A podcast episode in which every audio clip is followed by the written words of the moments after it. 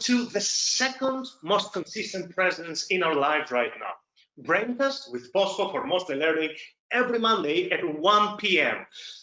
Needless to say, what's the first most consistent presence in our lives right now, whether we like it or not, it is this tiny virus that seems that it's here to stay as we're heading full speed to lockdown number two. So cherish your last days of freedom, always with safety. Last week, we flew to Berlin to learn what makes us blink, jerk, and shrug by one of the world experts in tics, Dr. Christoph Ganos. It is really fascinating to hear the complexity underlying such a seemingly simple phenomenon as a tic. This week, we land back to London to meet an unstoppable clinical academic force. He studied medicine at the University of Oxford, graduating with distinction something that honestly makes me feel exhausted even thinking about it. A member of the Royal College of Physicians, he quickly found the right path in life and joined the Psychiatry League. An NIHR funded clinical researcher, he has been working at the Maudsley Hospital predominantly specializing in the care of patients with psychotic disorders. In fact, he's so good that in 2019, the British Association for Psychopharmacology had no choice but to give him the award for outstanding research in clinical psychopharmacology. What brings him with us today, though, is his commitment to improving the management of comorbidities in people with serious mental illness. Braincast people, this is Dr. Toby Pillinger. Hello, everyone. Toby, welcome. Thank you very much. Thanks for having me. So, Toby, let's get straight to the point. It is a sad, though well-established fact that people with serious mental illness die earlier than the general population. So give me the numbers. Yeah, so the figure that's generally accepted um, is that people with serious mental illness die about 15 years earlier than members of the general population. Um, and of course, a proportion of that excess mortality is secondary to suicide, death by misadventure, but actually the majority of the deaths are secondary to physical health conditions. And if, for example, if you look at individuals with schizophrenia, about 60% of that excess mortality is, is secondary to physical health conditions and predominantly cardiovascular disease, so heart attack and stroke. Uh, there are various reasons why um, individuals with serious mental illness present with excess physical health conditions. I can go into that in a little bit more detail if you like. Yes, of course. Well, to be honest, Toby, Daniel Smith would agree with you. He would say, who is Daniel Smith? Well, in 2013, Daniel looked into people with schizophrenia from 314 primary care practices up in Scotland. Yes, he did find that they have a wide range of multiple comorbidities, but were less likely to have a primary record of cardiovascular disease, suggesting systematic under recognition and under treatment of cardiovascular disease of people with schizophrenia within primary care, which, to be honest, might contribute to the substantial cardiovascular related morbidity. So, are our patients not taken seriously?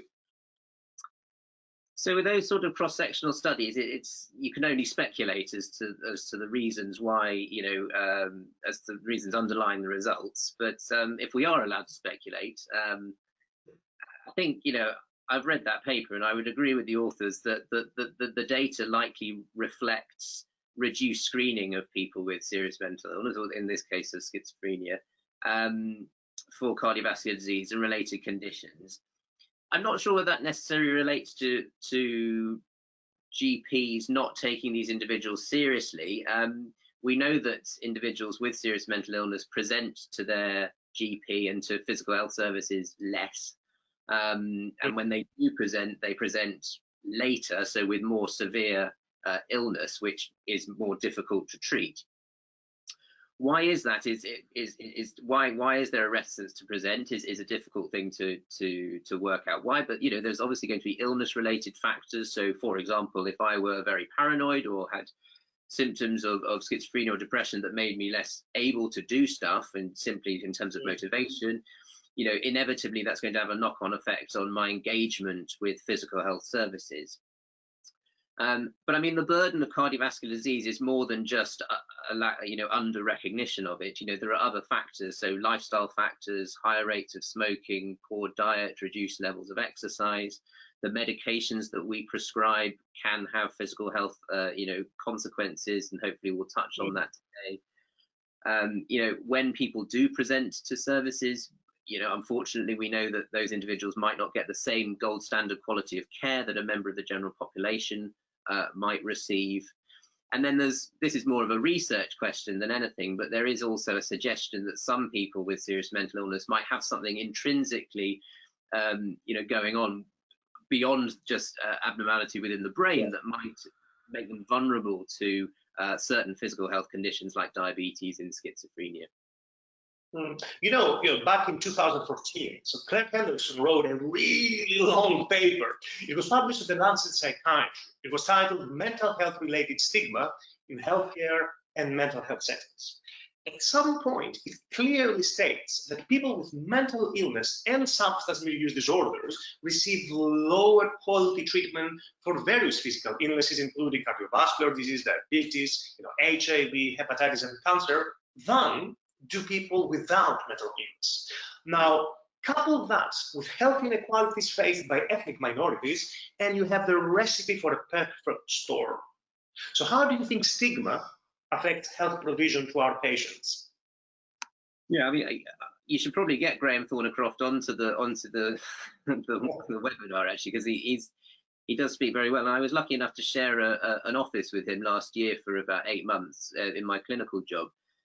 I mean, I think we've got to think about what stigma is first of all. I mean, I think stigma reflects uh, problems with knowledge, so sort of ignorance about certain things, attitudes, the prejudice that comes, um, and behaviours, and that sort of discrimination, I suppose. And I think if we go through those three things in order, I mean, in terms of knowledge, and I'm speaking from personal experience, you know, when I I did a good few years of general medicine, I did my membership exams in back in 2014, and but when I made the transition to the Maudsley and started working here six years ago, my eyes really opened to the physical burden uh, that our patients uh, present with in terms of their physical comorbidity. And and I, none of it was taught to me when I was a medic. You know, you don't. Be, so the broader medical world doesn't really uh, isn't aware of the of the issues that our patients present with.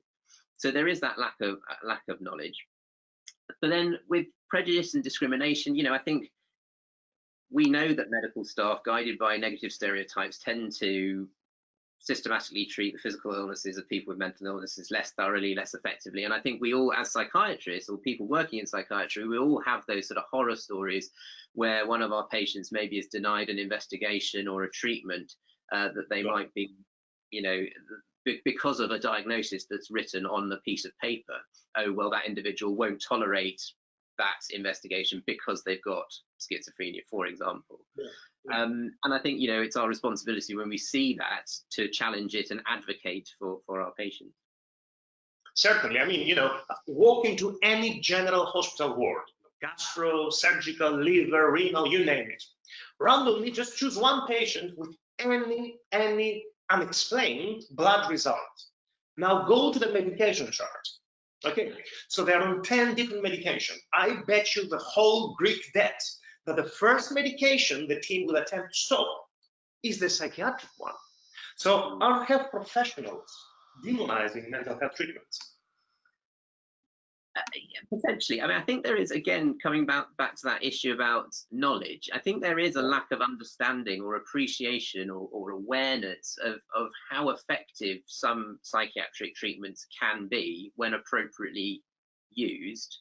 I mean, for example, uh, if you look at studies that assess how effective uh, different treatments are across medicine and psychiatry, and you, you compare them against each other, what you can see is that some treatments, like um, say stimulants for ADHD or or antipsychotics indeed for schizophrenia, are far more effective for treating the ADHD and schizophrenia than the majority of available physical health treatments that are out there. And I think people don't recognise that, um, generally speaking.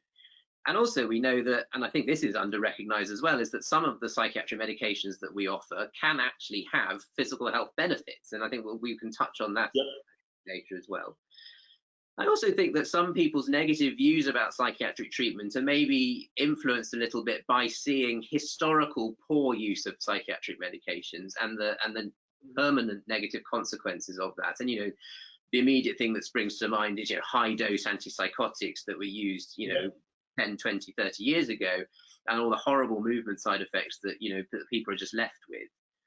Um, but I think you know relating to that stigma issue that we talked about before, again, it's about recognizing uh, and advocating for you know for your patient and for the treatment they're having. When if you think if you feel that uh, an incorrect decision is is being made with regards to someone's treatment, so highlighting that these treatments can be really effective, side effects shouldn't be expected, and if they do happen, you manage them.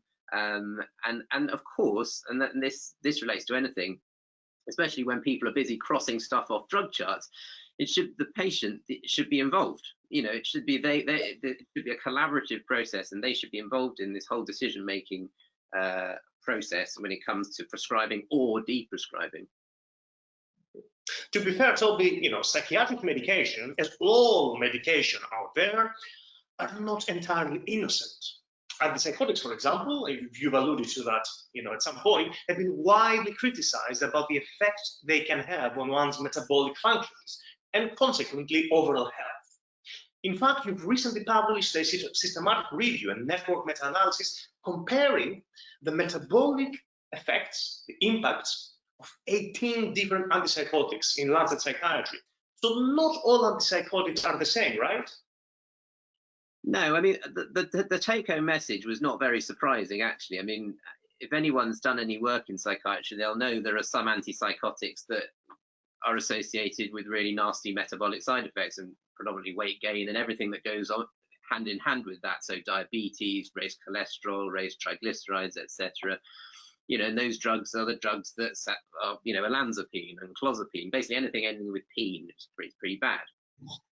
And that's exactly what our, our, our network meta-analysis showed, you know, surprise, surprise. But, yeah, these are big numbers, you know, so these sort of medications after six weeks on average, you know, people are putting on three kilos. Their BMI is going up by one kilogram per meter squared. Your triglycerides, just just to just to pick that one out as, as a nice example, if you take clozapine for six weeks, on average your triglycerides are going up by one millimole per liter. Now, what does that mean? The upper limit of normal for triglycerides is two, so you're adding another one onto the top of that. And we know that from various studies that have done previously, we know for every one millimole per liter increase in triglyceride, depending on whether you're male or female, your cardiovascular risk goes up by 30 to 70%. So these are huge wow. changes. So, so that was sort of expected in some ways, but the magnitudes were quite eye-opening.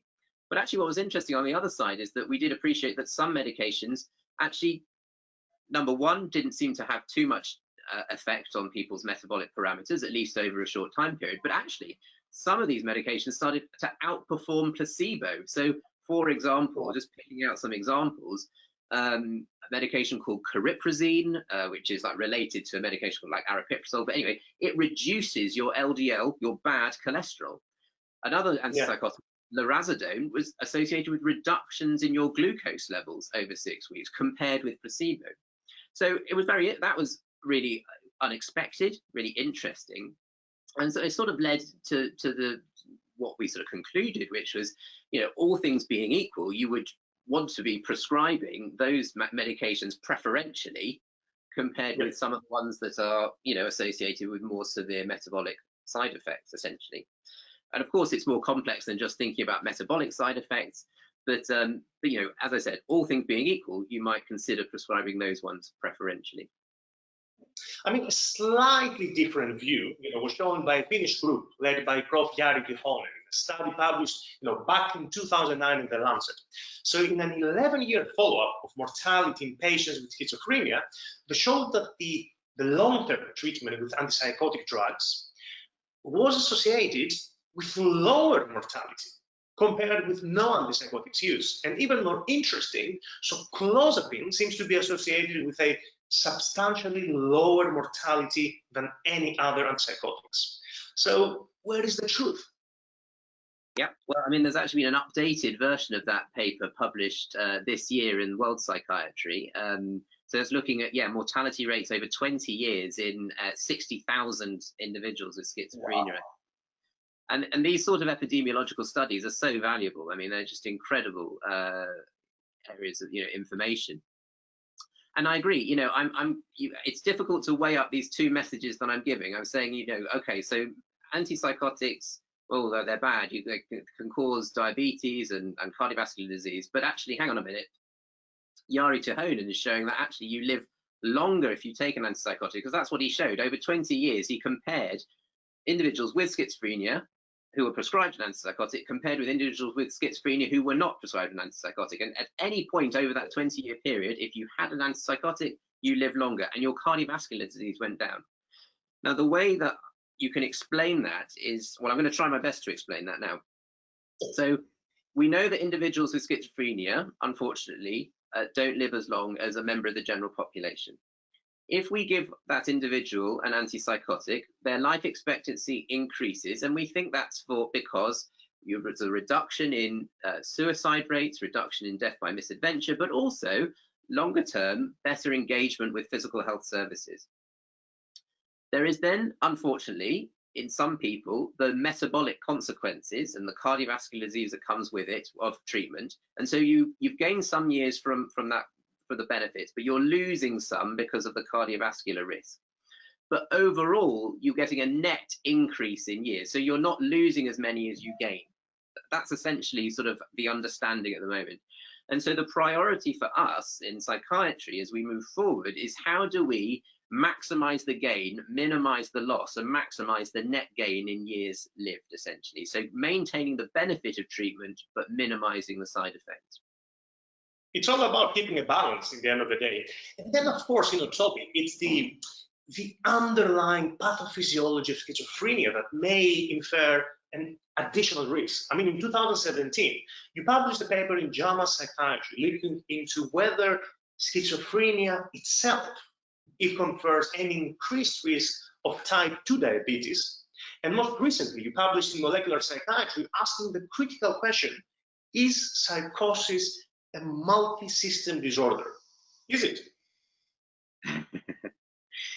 um, well, I mean, so the papers you're describing, I, I it's uh, I would I find very interesting. So essentially, just to, to describe in a little bit more detail, what we know is that right at the onset of individ of, of people's uh, illness of, of schizophrenia, before you've prescribed an antipsychotic, before you have the burden of diet, exercise, etc., these individuals present with are further down the line towards developing diabetes than members of the general population. So their glucose levels are increased, their insulin levels are increased. And interestingly, this is a this is something that actually Sir Henry Maudsley observed back in the 19th century. You know, in an age before uh, before antipsychotics, in an age before the diet of burgers and Mars bars, you know, he was noticing that there was greater risk of diabetes in people. He called it insanity, with the less politically correct time. Increased rates of diabetes in individuals and their families uh, of, in, of people with, with schizophrenia. And then it goes more broad than that. I mean, there's evidence right at the onset of psychotic illness of so evidence of glucose dysregulation, but problems with cholesterol. Your uh, immune system seems to be at, there's evidence of dysregulation, and and some of your endocrine, so broader endocrine, so your stress uh, axis, so cortisol levels and all those sort of things seem to be uh, elevated, well, dysregulated in some way. And what's really interesting is at the IOP, when I started working at the Institute of Psychiatry, you know, I, I started off doing brain research, you know, doing neuroimaging and stuff like that. And what's very interesting is that the, the magnitude of change that you see within the brain, so changes in brain morphology, so size of the brain or some of the chemical changes that you see within the brain, the magnitude of those changes are actually very similar to the magnitudes of changes that you see outside the brain at the onset of psychotic illness. So the magnitude of glucose change, the magnitude of immune dysregulation. So that really does beg the question: is you know, is there is is, is you know, psychosis and broader, more serious mental illness, more than just something to do with the head, and is it something to do with the rest of the body? Ultimately, it comes down to just it comes down to words and semantics, because uh, essentially, what is a multi-system disorder? And actually there was an ICD-11 steering committee meeting a few years ago and they were trying to define what is a multi-system disorder. And they defined it as a condition where where where you have no single organ system involved you have multiple organ systems without any clear single organ system involvement now of course by definition psychosis is defined by the psychological phenomena that you see so and and the the other disorder, the other things that you're seeing, like the immune dysregulation, etc., are sort of side issues. So according to ICD, it ain't a multi-system disorder. And and of course, this is a research question, so we don't know. It, are the are these physiological changes a cause or effect, or are they actually just something absolutely nothing to do with it? The honest answer is we don't know.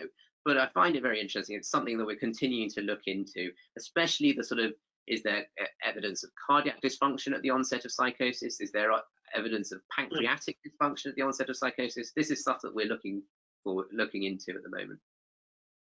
Okay, Toby, enough with molecules. Because in the end of the day, these are just, you know, a part of the picture, right? So last year, the Lancet Psychiatry Commission, they published a blueprint for protecting physical health in people with mental illness. Now, one of the main takeaway points is that high quality evidence has identified that smoking, excessive alcohol consumption, sleep disturbance, uh, physical inactivity, and dietary risks are increased for a broad range of diagnoses. It calls them modifiable factors because in theory, these can be changed. So how can a mental health clinician help with modifying these factors and essentially reduce the risk for health-related complications? Well, I think, yeah, I mean, first of all, I think it comes down to a question of responsibility. You know, who, whose job is it to to try and tackle this? I, when I worked um, at the Royal Brompton. So it's a, a, predominantly respiratory and cardiac. Well, it is a heart and lung hospital, and I I did a you know a year of respiratory medicine there, and I saw an awful lot of people with diabetes uh, that were a consequence of high dose steroids given for their treatment resistant asthma. And there's the, the you didn't see the respiratory doctors running around trying to sort out the diabetes. They didn't sort out the other risk factors that would come hand in hand with diabetes.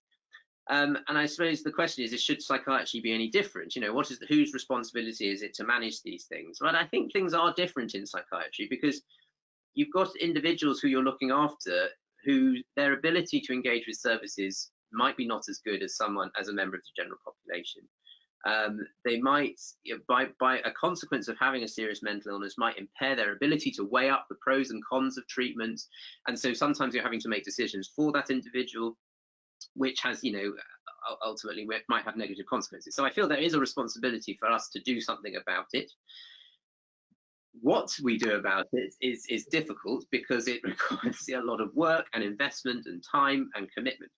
We're very lucky or luckier than a lot of areas around the country and around the world at the Maudsley and um, you know at South London and Maudsley, the, the trust in general, because you know we have incredible people working within the service that are doing a lot of work to, to try and do exactly what you're talking about. So we've got Mary Yates, head of smoking cessation. We've got Brendan Stubbs, physiotherapist, doing a lot of work looking at physical activity.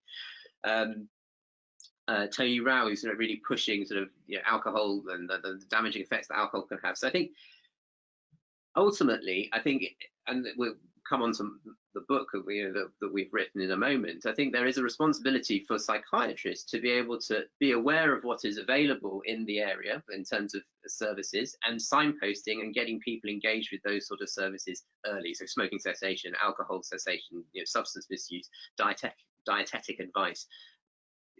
You know, some of the early intervention services have physical activity programs. You know, it's it's, it's about, about facilitating um, access to those and Toby, since, since you mentioned, you know, that book, actually this behemoth of a book, uh, you co-authored this along with the usual suspects, you know, David Taylor and Fiona Gaughran, uh, and another 125 clinicians, the Maudsley Practice Guidelines for Physical Health Conditions in Psychiatry. So tell me a bit about it. So, uh, to be honest, the, the, the idea behind the book came about four years ago, um, and it was when I was worried that I was starting to forget all of my medicine. So I it was really a, a, an exercise in trying to not forget stuff, but also with a recognition that a lot of people were starting to come to me asking for advice about physical health conditions uh, in people with serious mental illness, and I didn't always know the answer. Um, and because it's complex, especially when you start to throw into the mix psychiatric medications and engagement and all that sort of stuff. So so I approached uh, Fiona and, and, and, David and suggested that we come up with a book, essentially the, the goal of which is just to improve the skill set of psychiatric practitioners with regards to identifying, investigating, and potentially even managing to a ba basic level um, physical health conditions in people with serious mental illness. You can see it really as a sister volume to the Maudsley prescribing guidelines, so it's meant to complement that book, so there's not really much overlap really.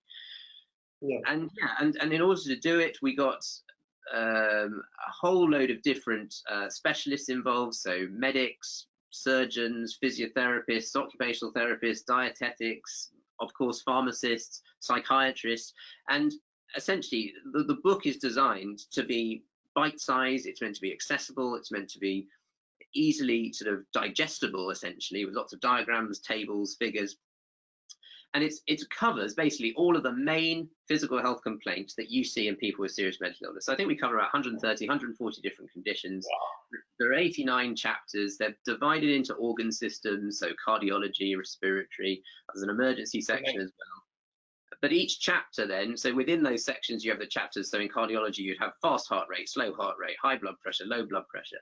And then each subchapter is meant to be really short. So it's what is the complaint? What how off, how likely is it in Uh, someone with serious mental illness. And then what's the history you should be taking? What's the examination you should be doing? What investigation should you be doing? When should you worry? And if you are worried who should you call? And if you do call them what information should you have when you at your fingertips? And I say, Toby, you know, there was huge buzz and anticipation for this book. But do you think that this reflects inadequate training of mental health professionals? And that includes both doctors and nurses when dealing with physical comorbidities of our patients and taking it to another level as well. Similarly, are psychiatric hospitals well equipped to respond to any physical comorbidities of our patients? Well, I, I, made a joke at a journal club, or it was a grand round, I think, about a year ago when I was a panelist there, that I thought that psychiatric training should be combined with general medical training or even, you know, primary care or GP training, and I got laughed at. Um, and uh, yeah, it, it, did not go down well. I, I mean, I think, look, uh, the it's difficult because you, you, you know you have to balance being a good psychiatrist, be able to also provide good uh, medical care. I think the, certainly in the training that I've done, there is probably scope for improved quality of training at uh, medical school, um, but also in foundation years of greater recognition of the physical comorbidities that occur in people with serious mental illness. I think nursing as well could, could benefit from enhanced physical health training uh, right at the onset. I'm involved in a lot, lot, of that now, which is sort of going back and trying to teach people after they've qualified, but it would make sense to try and do that proactively, I suppose. And so, yeah, so I think there is room for improvement there. And then uh, are uh, psychiatric um, environments an appropriate, uh, you know, are they a good place to manage physical comorbidity? I mean, they're not great. They could be better. Um, I think, and it, it's a bit of a postcode lottery as well. It depends where you are. And, you know, we're really lucky at the Maudsley. You've got Kings over the road. You've got Consultant Connect, so you can pick up a phone and speak to a consultant, uh, uh, you know, in general medical uh, capacity. But there's still, you know, there are still gaps there. And one thing that I've been thinking about recently is it might be, we've got liaison psychiatry over at King's, but why not have a liaison have a liaison physician service doing the opposite in in in, in uh, psychiatric hospitals. So where you literally have a medic over there all the time uh, managing things, but also reaching out into community teams as well. And it's something that I'm looking into at the moment. I mean, all sounds really good, Sophie, but you know, back in 2015, Schizophrenia Bulletin published a Norwegian study by Stig Evensen, suggesting that employment rates for people with schizophrenia are between 5 to 10%. And even our own NICE guidelines suggest that people with severe mental illness are six to seven times more likely to be unemployed than the general population. Now, if you think that income support allowance is roughly around 60 pounds a week, would you say that a healthy lifestyle is also hindered by society itself? Yeah, I mean, it's difficult to be healthy when you live on a shoestring, um, and uh, you know, and yeah, when you start to engage in conversations about healthy eating and healthy healthy living with with individuals who you're looking after in clinic, and you know, when you find out that most people are eating chicken and chips every day, it, it's, it's a difficult you know it's difficult to get into those conversations, and and I think it gets to to highlight that some of the disparities seen in serious mental illness when it comes to physical health go beyond simply what psychiatric services can provide, and there are broader societal issues that we need to address that you know will take time, unfortunately, and lobbying and so Toby, you know, we spent the last half an hour talking about, you know, physical health and mental health, physical health, mental health, mental health, physical health, the eternal divide between the mind and the body, which I witness every day. You see, I work here, you know, at King's College Hospital, a general hospital that sits right opposite the Maudsley Hospital, the psychiatric hospital. And for me, you know, that road between us, between those two, the Denmark Hill Road represents that divide and all that's wrong with it. We have indeed, you know, we moved far away from the, the sad stories of asylums, but psychiatric hospitals are still nevertheless separate from general hospitals. So do you think your book is bringing those two just a bit closer? I would hope so. I mean, it's. I think it is probably the largest collaboration to date of, of, of, various medical professionals that have come together from across different disciplines to try and support the physical health of, of individuals with serious mental illness. Um, so yeah, so fingers crossed it has. I mean, I think the idea of the book is to facilitate communication more than anything between patients and, and, and doctors, but also between different types of doctors, psychiatrists, medics, psychiatrists, surgeons, etc. And you know, never has there been a greater need in the current climate, you know, of, of uh, for us to try to communicate better, especially, you know, with the burden of COVID and having to look after these very ill people, potentially in a psychiatric setting, you know, never has there been a greater need. And and hopefully this book will facilitate that to a certain extent, and not only now, but for, for years to come. Braincast people, this is Dr. Toby Pillinger. I'm pretty sure that thousands of psychiatrists will heal a sigh of relief when they get your book on their hands, Toby. It does make the world a safer place for all patients. Next week, we go old school and welcome our dear friend COVID back in the studio, studio, the office. this time we will focus on the neuropsychiatric complications of COVID-19. With me, one of the masterminds behind the UK-wide study that attracted 2.8 million pounds in funding to study exactly this, the underlying biology of COVID driving brain complications. Dr. Tim Nicholson. Until then, POSPO and Braincast for Maudsley Learning, over and out.